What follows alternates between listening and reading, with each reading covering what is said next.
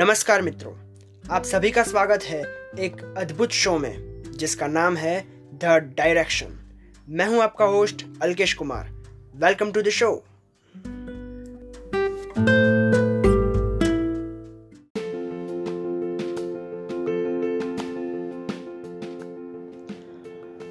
मित्रों, आज की कहानी थोड़ी रहस्यमयी है।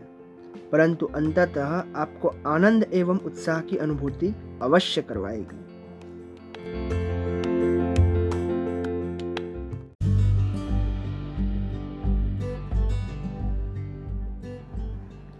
मित्रों, पिछले दस दिनों तक चारों तरफ़ गणेश चतुर्थी का माहौल था। साथ में कोरोना महामारी भी अपना झंडा गाड़े हुए थी। इसलिए सभी सरकारी नियमों का पालन करते हुए सभी जगह पर गणेश उत्सव मनाया गया।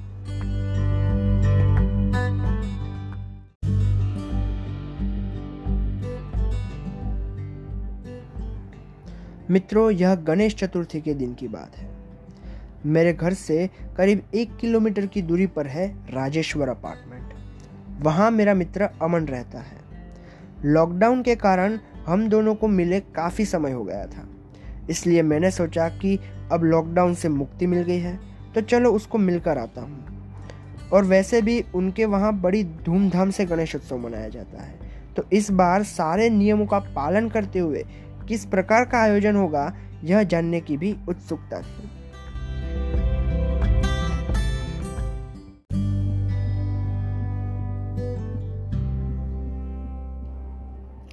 इसलिए मैं गणेश चतुर्थी के दिन प्रातःकाल तकरीबन नौ बजे के आसपास अपने मित्र अमन से मिलने गया। मैं चलते चलते सुंदर प्रातःकाल का आनंद उठाते हुए जा रहा था। जैसे ही मैं अपार्टमेंट के प्रवेश द्वार तक पहुँचा, मुझे वहीं बाहर रोक लिया गया। सबसे पहले वॉचमैन अंकल ने मेरा टेम्परेचर चेक किया। फिर मुझे एक टनल में से पसार होने को कहा। वहाँ मैं संपूर्ण रूप से सैनिटाइज हो गया। इस प्रकार का आयोजन देखकर मुझे बड़ी खुशी हुई।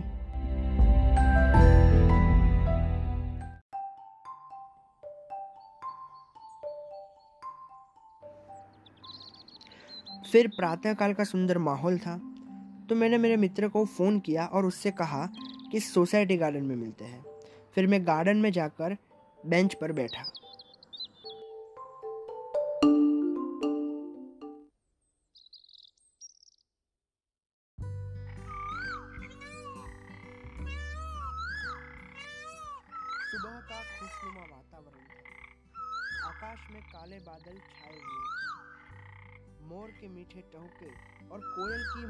आवाज़ आनंद दे रही थी। मेढक भी इसमें सूर दे रहे थे। कुछ ही देर में मेरा मित्र आया। उसे स्वस्थ देखकर मुझे अत्यंत आनंद का अनुभव हुआ।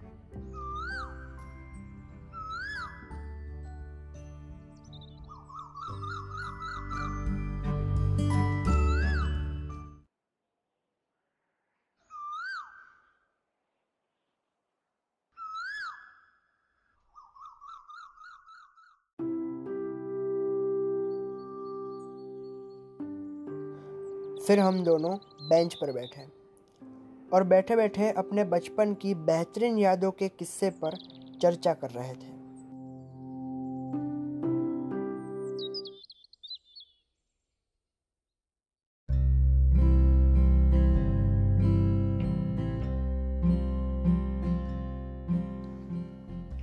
तभी मेरी नज़र पार्किंग में बाइक पर बैठे हुए एक लड़के पर पड़ी। वह मुझ पर आँखें गड़ाए हुए मुझे घूर घूर कर देख रहा था। मैंने मित्र अमन से पूछा कि यह भाई कौन है जो पार्किंग में बैठा है और वह मुझे कब से घूर रहा है? तब मेरे मित्र अमन ने मुझे कहा, भाई, वह तुझे नहीं, तेरे ठीक पीछे, वहाँ दूर बेंच पर जो लड़की बैठी है, उसे देख रहा है। मैंने कहा अच्छा तो ऐसी बात है। फिर तो हम उनके रास्ते में अवरोध बन रहे हैं। हमें थोड़ी दूर दूसरी बेंच पर बैठना चाहिए।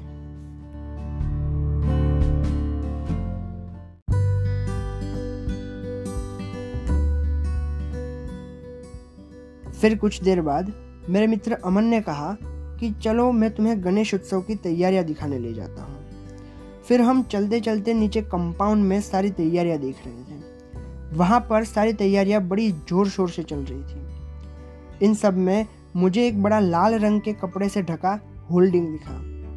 एक ऐसा होल्डिंग जो रास्तों में एडवर्टाइजमेंट के बड़े बड़े पोस्टर लगाने के लिए उपयोग किया जाता है। मैंने मेरे मित्र अमन से पूछा कि भाई, यह बड़ा होल्डिंग किस लिए है? तो उसने कहा कि यह तो मुझे भी नहीं पता। और आयोजनकर्ता जो है, वो यह कहते हैं कि यह सरप्राइज़ है और शाम को आरती के समय ही पता चलेगा। मैंने कहा, ठीक है। फिर तो शाम को यह जानने की उत्सुकता रहेगी।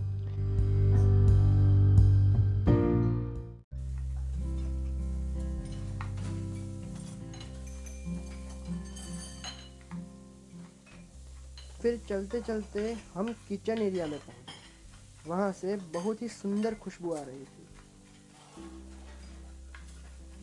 मैंने अमन से कहा कि लगता है आज दोपहर को समूह भोजन का प्रोग्राम है। तब अमन ने कहा, भाई, आज कोई प्रोग्राम नहीं है। यह रसोई तो गणेश उत्सव के आयोजनकर्ता और जो डेकोरेशन वर्क कर रहे हैं, उनके लिए है। और वैसे भी कोरोना काल चल रहा है तो इसको ध्यान में रखते हुए इस बार इन्होंने कोई भी समूह भोजन का आयोजन नहीं किया।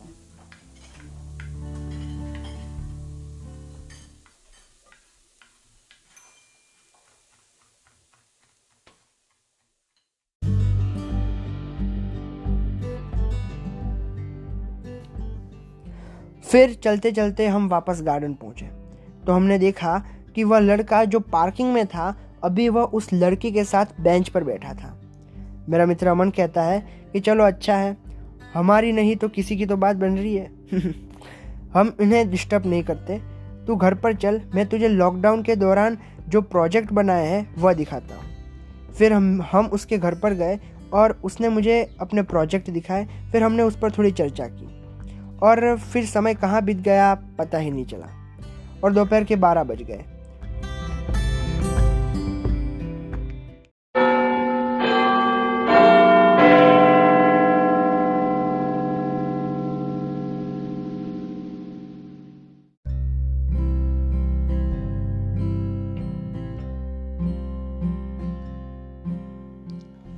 मैंने अब अमन से कहा कि भाई, अब मुझे घर जाना चाहिए। वैसे भी आसमान में ये घने काले बादल देखकर मुझे लग रहा है कि बड़ी तेज़ की बारिश होने वाली है। उससे पहले मैं घर पहुँच जाऊँगा तो अच्छा रहेगा। चल फिर शाम को मैं आऊँगा आरती के समय। और तभी अमन ने कहा कि शाम को छः बजे से पहले आ जाना। छः बजे के बाद किसी भी बाहर के व्यक्ति को एंट्री नहीं है। मैंने कहा, ठीक है। फिर मैं लिफ्ट के दरवाजे के पास गया। तभी मुझे ख्याल आया कि ऐसे कोरोना के माहौल में लिफ्ट से जाने से बेहतर है, मैं सीढ़ियों से ही जाऊँ।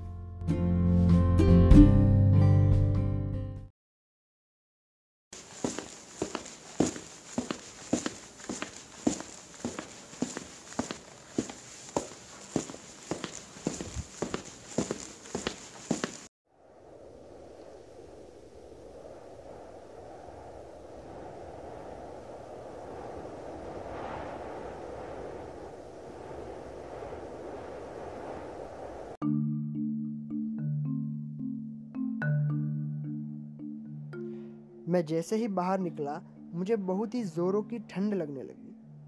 बहुत तेज़ ठंडी हवाएँ चल रही थी। ऐसा लग रहा था कि आज बड़ी ज़ोरों की बारिश होगी। और अच्छा था कि मैं बारिश का मौसम होने के कारण घर से छाता लेकर ही निकला था। ऐसे माहौल में मैं चलते चलते जा रहा था, तभी मेरी नज़र गार्डन में जहाँ वह दो लड़का और लड़की बैठे थे, उस पर पड़ी। उस बेंच पर कुछ काला चिप जैसा नज़र आ रहा था। मैंने वहाँ जाकर देखा तो पता चला कि वह मेमोरी कार्ड है।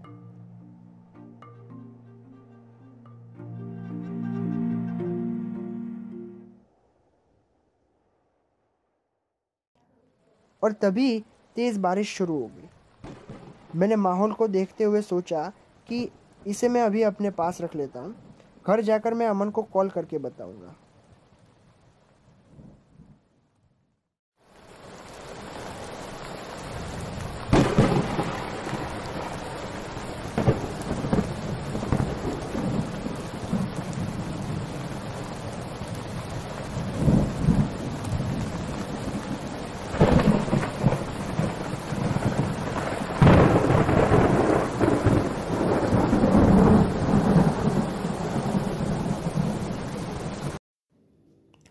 फिर थोड़ी देर बाद घर पहुँचते ही मैंने अमन को फ़ोन किया और इस मेमोरी कार्ड के बारे में बताया। तो उसने कहा कि मैं वह लड़की को तो नहीं जानता, शायद वह हमारे सोसाइटी में नहीं रहती, पर उस लड़के को मैं जानता हूँ, वह मेरे सामने वाली बिल्डिंग में ही रहता है। मैं उससे पूछ लूँगा, तुम शाम को लेते हुए आना। मैंने कहा, ठीक है।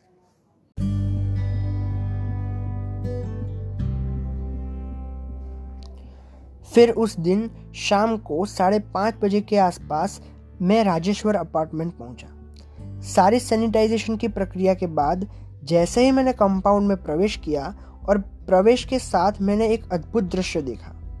पूरे अपार्टमेंट को बहुत ही सुंदर तरीके से सजाया गया था। मिट्टी से बनी हुई इको फ्रेंडली भगवान गणेश जी की सुंदर प्रतिमा के दर्शन से मैं आनंदित हो गया और प्रतिमा के ठीक पीछे जो बड़ा सा होल्डिंग लगाया था, उस पर अभी भी लाल रंग का पर्दा ढका हुआ था।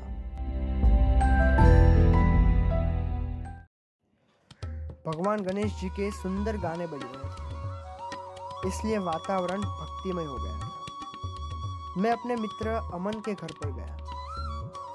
अमन मुझे अपनी बालकनी में ले गया और वहाँ से नज़ारा दिखाया। और वो भी बड़ा ही सुंदर दिख।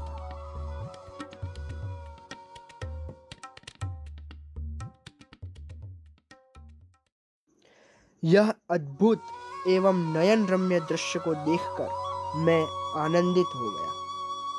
फिर हम नीचे कंपाउंड में गए। भगवान गणेश जी की सुंदर और नयन रम्य प्रतिमा के दर्शन किए। बड़ा ही आनंद और हर्षोल्लास से भरा वातावरण था। आरती की तैयारियाँ चल रही थी। और अद्भुत संगीत के कारण वातावरण में संपूर्ण रूप से आध्यात्मिकता छा गई।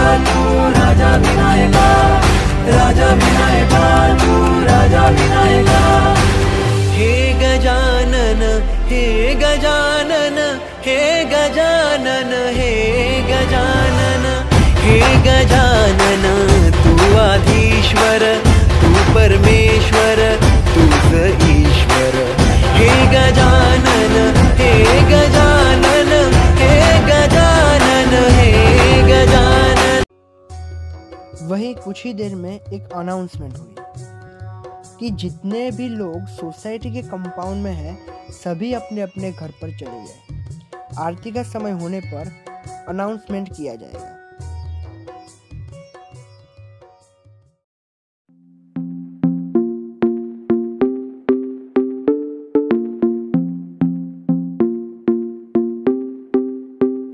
रांजण गावाला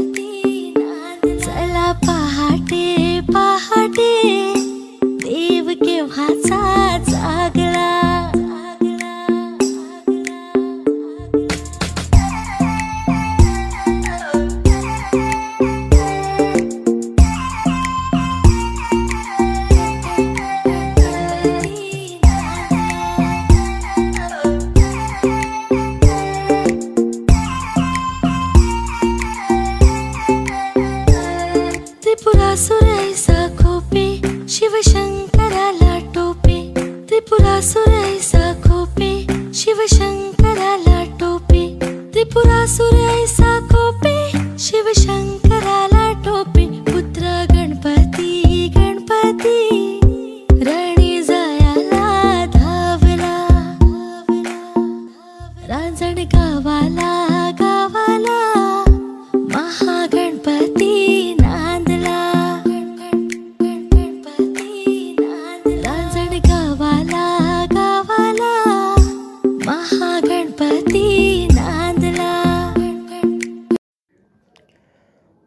कुछ देर बाद फिर से अनाउंसमेंट हुआ।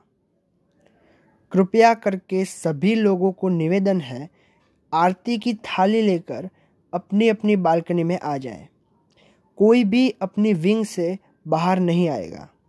इस अनाउंसमेंट के बाद आपके मन में जो भी प्रश्न उठे हैं, उन सभी के उत्तर आपको बालकनी में आने के बाद ही प्राप्त होंगे। तो कृपया करके आप सभी लोग आरती की थाली लेकर अपनी बालकनी में उपस्थित हो जाए। कुछ क्षण बाद, आप सभी का अनाउंसमेंट के अनुसार आरती की थाली के साथ बालकनी में आने के लिए धन्यवाद। आप सभी का राजेश्वर गणेश उत्सव में हार्दिक स्वागत है। मित्रों, इस बार कोरोना महामारी को ध्यान में रखते हुए सोसाइटी के आयोजकों द्वारा एक बेहतरीन निर्णय लिया गया है। इस बार आप सभी को अपनी अपनी बालकनी में रहकर ही बापा की आरती करनी होगी। इसके लिए बहुत ही सुंदर व्यवस्था की गई है।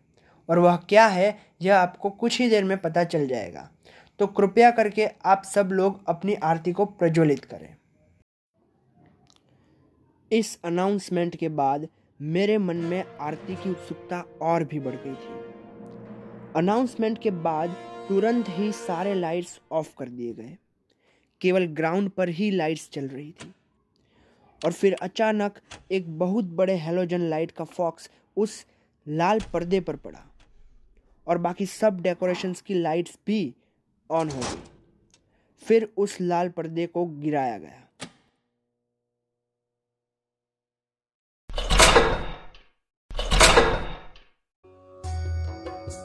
उसी के साथ नीचे ग्राउंड पर जो ढोल नगारा वाले थे, उन्होंने ढोल नगाड़े बजाने शुरू कर दिए।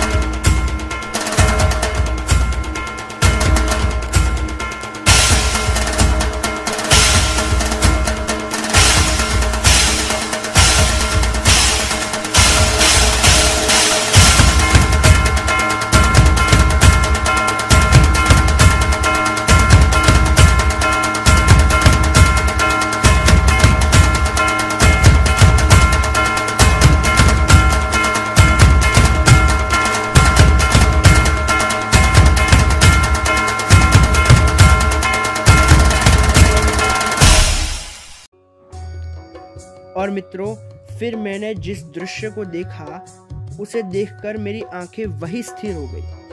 अत्यंत ही मनमोहक गणेश जी का स्वरूप, जिसे देखकर अत्यंत आनंद की अनुभूति हुई। मित्रों, पूरे उस होल्डिंग पर काले रंग का कपड़ा लगा हुआ था और उसके ऊपर सिल्वर कलर की जो रेडियम की पट्टियाँ आती है, उससे गणेश जी की विशाल आकृति बनाई गई थी।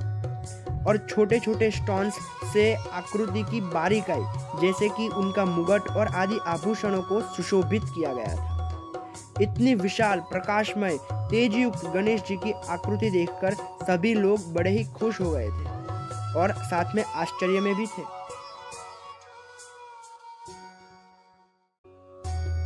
फिर आरती शुरू हुई और सभी ने अपनी अपनी बालकनी में से ही भगवान गणेश जी की आरती की। पूरे माहौल में आध्यात्मिकता छा गई थी। सभी बालकनी में आरती के दीप जल रहे थे और वह आरती समय का दृश्य अत्यंत ही मनमोहक था।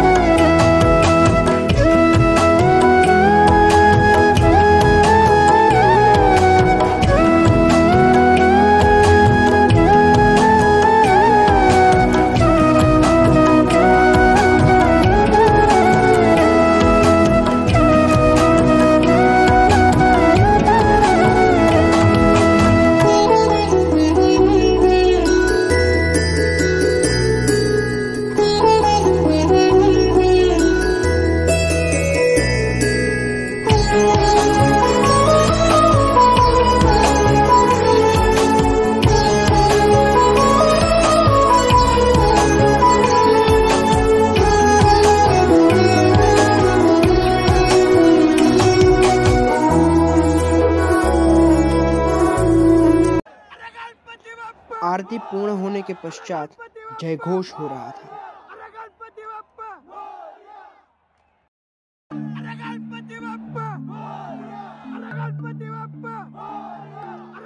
उस समय मेरी नज़र मेरे ठीक सामने वाली बिल्डिंग के टेरेस पर पड़ी। वहाँ पर कोई व्यक्ति चक्कर लगा रहा था और बार बार नीचे की ओर देख रहा था। उसकी बॉडी लैंग्वेज से ऐसा लग रहा था कि वह बड़ा ही परेशान है।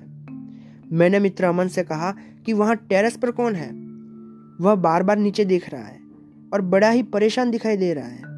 वहाँ कुछ ना कुछ तो गड़बड़ ज़रूर है।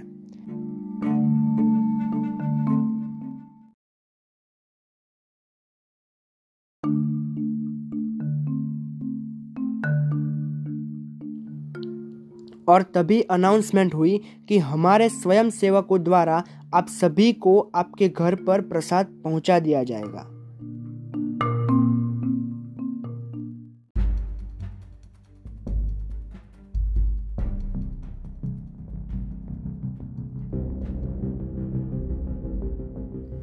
यह अनाउंसमेंट सुनते ही मैंने मेरे मित्र से कहा, यह स्वयं सेवकों का कोई यूनिफॉर्म तो है नहीं, सिर्फ़ आई कार्ड पहने हुए हैं। तो तू कहीं से आई कार्ड का बंदोबस्त कर ले तो हम दोनों वहाँ पर टेरेस पर जा सकेंगे। अमन ने कहा, मेरा एक मित्र इसमें स्वयं सेवक है। मैं उसे कॉल करता हूँ, वह हमारे दोनों के लिए बंदोबस्त कर लेगा। फिर हम नीचे गए, उसके मित्र ने हम दोनों को आई कार्ड दिया और फिर हम तीनों प्रसाद देने के लिए उस बिल्डिंग में गए। उसके बाद अमन ने मित्र को सारा प्रसाद का काम सौंप दिया और हम दोनों फटाफट से टेरेस पर गए।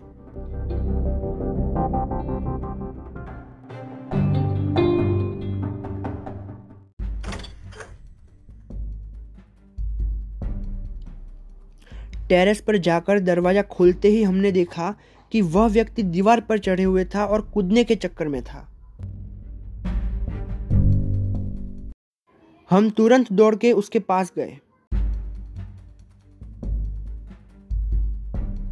फिर उसका हाथ पकड़कर उसको रोका और नीचे उतारा।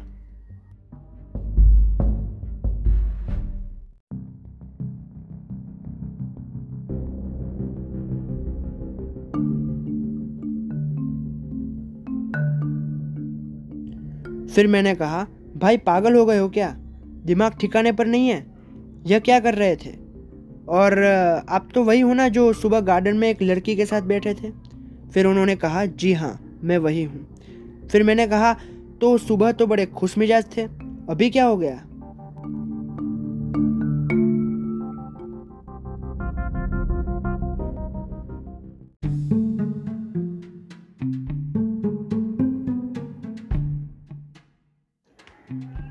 फिर उन्होंने कहा, थोड़ी लंबी कहानी है।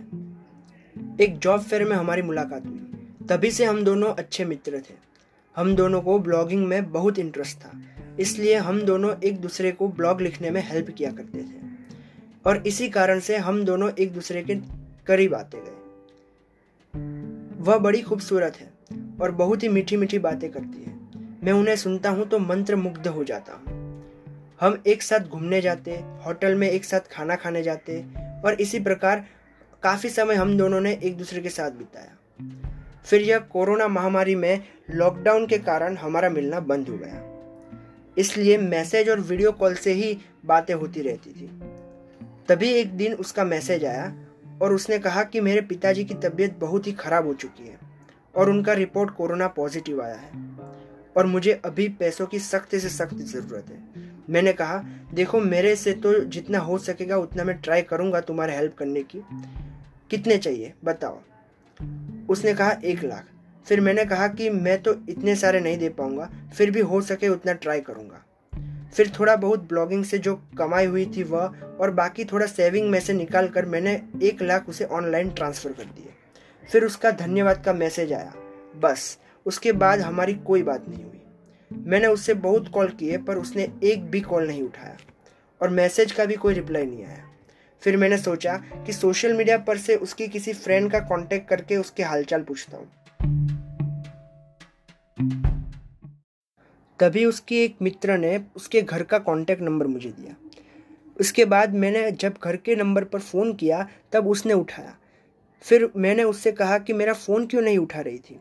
तो उसने कहा कि मेरा फ़ोन बिगड़ गया है और रिपेयरिंग में डाला है। फिर मैंने कहा, ठीक है, अब वो सब छोड़ो। तो अब लॉकडाउन भी खुल गया है। और आज गणेश चतुर्थी का शुभ दिन भी है। तो आज मेरे सोसाइटी गार्डन में मिलते हैं। फिर हमने मिलकर थोड़ी बातें की। मैंने उनके पिताजी की तबीयत पूछी, तब उसने कहा कि वो अभी बिल्कुल ठीक है। लॉकडाउन के किस्से थोड़े शेयर किए और उसके बाद उसने कहा कि मैं तुम्हारे पैसे जल्द से जल्द लौटा दूँगी। और फिर वह चली गई।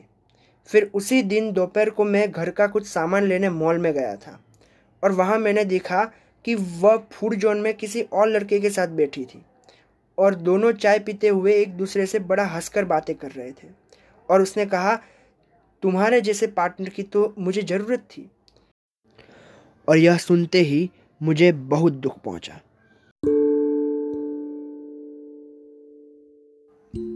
और मैं जल्दी में था, इसलिए वहाँ से निकल गया। फिर मुझे उस पर शक होने लगा। मैं उससे इस बारे में बात करने के लिए उसके घर पे गया। तो उसके घर पे ताला था। तब मेरा शक यकीन में बदल रहा था। और फिर शाम को छः बजे के आसपास मेरा ऑनलाइन एग्ज़ाम्स का रिज़ल्ट आया और उसमें भी मैं फेल था। मैंने अपनी मेहनत के एक लाख भी गवा दिए थे। और और तो और मैंने बड़ी मेहनत से अपना ब्लॉगिंग का एक बहुत बड़ा प्रोजेक्ट कंप्लीट किया था। उसका फाइनल एडिटिंग के लिए मैंने वह उसे भेजा था। जो वह शायद मुझे सुबह देने वाली थी और फिर बातों ही बातों में भूल गई। और अब तो वह भी नहीं मिल सकता। अमन ने कहा तो तुम्हारे मोबाइल में तो वो होगा ही ना? तो उसने कहा कि, मैंने तनाव के कारण गुस्से में आके मेरा मोबाइल फेंक कर तोड़ दिया है। इस प्रकार की परिस्थितियों के कारण मैं अंदर से संपूर्ण रूप से टूट गया था। मुझे यह जीवन नर्क जैसा लग रहा था और मैं उससे मुक्ति प्राप्त करना चाहता था, इसलिए आत्महत्या का कदम उठाया। मैंने कहा, मूर्ख व्यक्ति हो आप।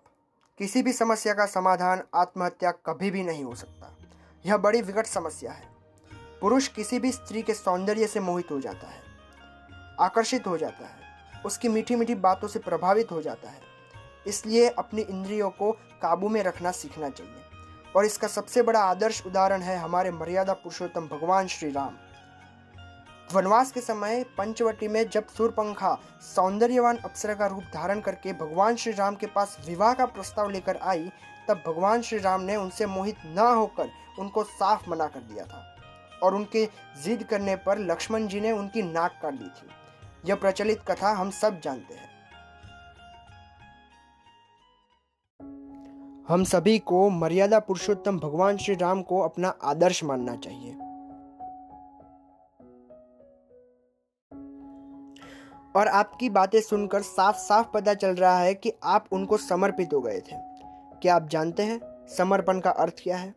आपका किसी के भी प्रति समर्पण का अर्थ है दो का अस्तित्व मिटकर एक बन जाना। इसलिए यदि आप किसी के भी प्रति समर्पण करना चाहते हैं तो वह केवल परमात्मा के प्रति होना चाहिए। यह मैं नहीं कह रहा, स्वयं भगवान श्री कृष्ण श्रीमद भगवद गीता में कहते हैं।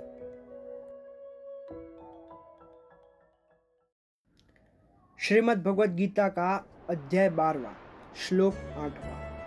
मय्येव मन आधत्स्व मयि बुद्धिम निवेशय, निवसिष्यसि मय्येव, अत उद्वम न संशय।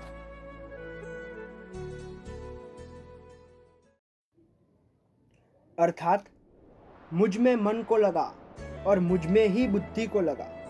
इसके उपरांत तू मुझमें ही निवास करेगा, इसमें कुछ भी संशय नहीं है।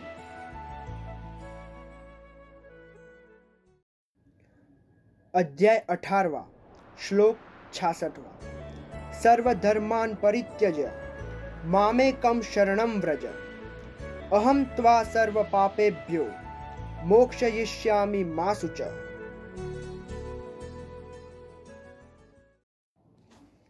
अर्थात, संपूर्ण धर्मों को, अर्थात संपूर्ण कर्तव्य कर्मों को मुझमें त्याग कर, तू केवल एक मुझ सर्वशक्तिमान, सर्वाधार परमेश्वर की शरण में आ जा। मैं तुझे संपूर्ण पापों से मुक्त कर दूँगा। तू शोक मत कर। इसलिए अब आप शोक मत कीजिए और भगवान की भक्ति कीजिए। आपको योग्य दिशा अवश्य मिलेगी।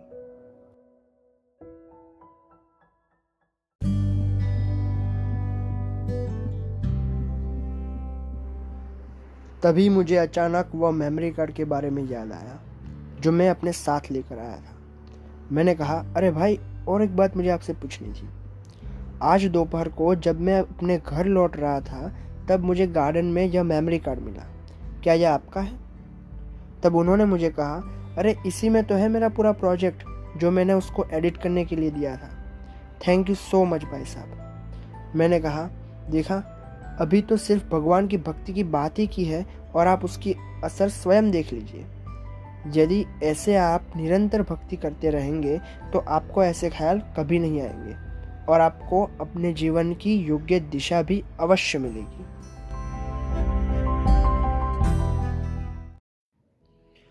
और एक बात, आप उनसे प्रेम करते थे, राइट? परंतु आपको साथ में उनका मोह भी था।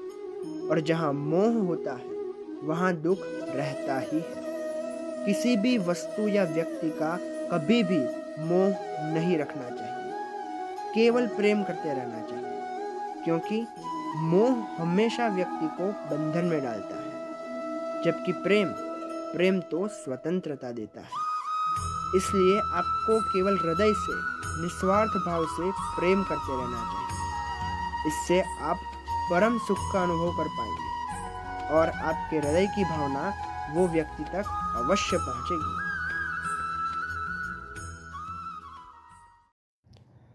और अभी गणेश चतुर्थी का माहौल है तो मुझे भगवान गणेश जी की एक अद्भुत कथा याद आ रही है। जब महामुनि वेद व्यास जी महाभारत की रचना करने के लिए सोच रहे थे, तब उनके मन में विचार आया कि मैं महाभारत के सारे वैदिक श्लोकों की रचना तो कर लूँगा, पर इसे लिखेगा कौन? इसे लिपिबद्ध कौन करेगा? तभी उनके मन में किसका नाम आया, पता है? गणेश जी का, क्योंकि गणेश जी बहुत ही चतुर और बुद्धिमान है। इसलिए वेद व्यास जी गणेश जी के पास गए और उन्होंने उनसे महाभारत लिखने का प्रस्ताव रखा। तब गणेश जी ने कहा कि मैं यह लिख तो दूँगा, पर मेरी एक शर्त है।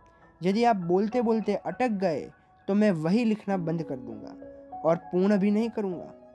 तभी वेद व्यास जी ने कहा, ठीक है, पर मेरी भी एक शर्त है कि मैं जो भी श्लोक बोलूँ, उस पर बिना सोचे, समझे और विचार किए और जब तक आपकी सहमति न हो, तब तक आप उसको मत लिखना। गणेश जी ने कहा, ठीक है। फिर महागाथा लिखने का महान कार्य प्रारंभ हुआ। महामुनि जी ने श्लोकों को बोलना शुरू किया। फिर महामुनि जी बिना रुके बोले ही जा रहे थे, बोले ही जा रहे थे, बोले ही जा रहे थे। और गणेश जी बिना रुके लिखे ही जा रहे थे, लिखे ही जा रहे थे, लिखे ही जा रहे थे। और तभी कलम की नोक टूट गई। गणेश जी को इतना आनंद आ रहा था कृष्ण कथा श्रवण करके लिखने में कि उन्होंने समय का जरा भी व्यय नहीं करते हुए अपना एक दांत तोड़ दिया और उससे लिखने लगे। और संपूर्ण महाभारत को सचोटता एवं स्पष्टता के साथ लिखकर पूर्ण किया।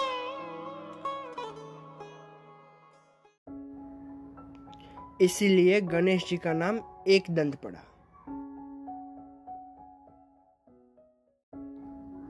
इस प्रकार गणेश जी भी हमें सिखाते हैं कि आत्मनिर्भर बनिए। हो सके तब तक किसी से भी मदद ना लीजिए। आपने उस लड़की की मदद केवल उसके आकर्षण में प्रभावित होकर और मित्रता करने की इच्छा से ली थी। और उस हेतु से आपने मदद ली, उसमें कुछ गलत भी नहीं है। परंतु आपकी मित्रता अच्छी हो जाने के बाद आप उन पर निर्भर हो गए, यह गलत है। जबकि आप वह कार्य खुद से भी कर सकते थे। गणेश जी हमें सिखाते हैं कि जब तक आप सक्षम है, तब तक आप अपने कार्य खुद से कीजिए। आत्मनिर्भर बनिए। और एक बात। यह तो आपने अपनी जो पूरी कहानी थी और आपके जीवन में जो दुख था, वो आपने मुझे बताया। और उसके अनुरूप मेरे मन में जो भी विचार आए, वो मैंने आपके समक्ष रखे। परंतु हमें किसी भी घटना को एक दृष्टिकोण से कभी भी नहीं देखना चाहिए। उसे सारे दृष्टिकोण से समझना चाहिए। सभी तरफ़ से उसका अवलोकन करना चाहिए। क्योंकि जीवन में कभी कभी ऐसी परिस्थितियाँ निर्मित होती है, जिसमें जो होता है, वह दिखता नहीं है। और जो दिखता है, वह होता नहीं है। इसलिए आप यदि एक बार उनसे बात कर लेंगे तो मुझे लगता है कि आपको अपने प्रश्नों के उत्तर मिल जाए। मैंने कहा, आपको उनका नंबर तो याद ही होगा, और हो सकता है कि उनका वह मोबाइल अब तक तो ठीक भी हो गया हो। आप उनका नंबर मुझे बताइए, मैं फ़ोन करता हूँ।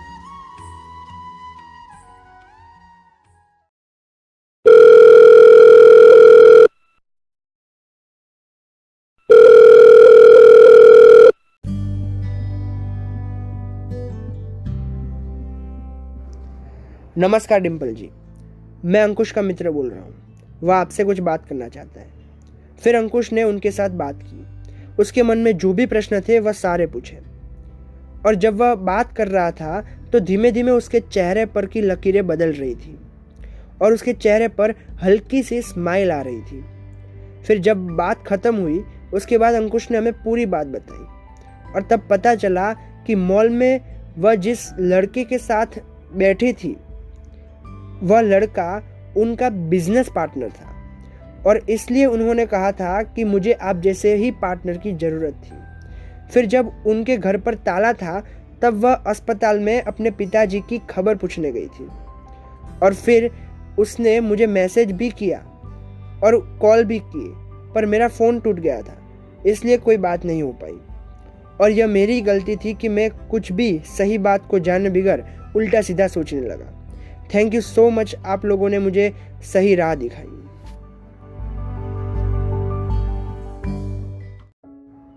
तो मित्रों, इस प्रकार अंकुश को भगवान की कृपा से योग्य दिशा मिल गई। मैं तो मात्र निमित्त बना। तो मित्रों, अंत में बस आपसे इतना ही कहूँगा कि यदि आप वेदों को समझने की दृढ़ इच्छा शक्ति रखते हैं तो वह सरल है।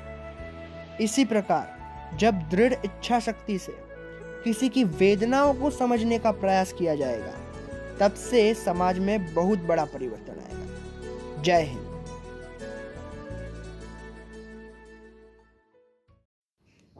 This story is only for motivation purpose. This story does not connected or show any real story or phenomena. If any phenomena or incident of podcast is resemblance to reality, then that is purely coincidence. And all characters' name and places' name are fictitious. If it is resemblance to reality, then that is also purely coincidence. With respect to all caste and religions. The use and publishing of this content is restricted as per the Copyright Act 1957 in any platform. Furthermore, my permission is required for anyone who wants to use or publish this content.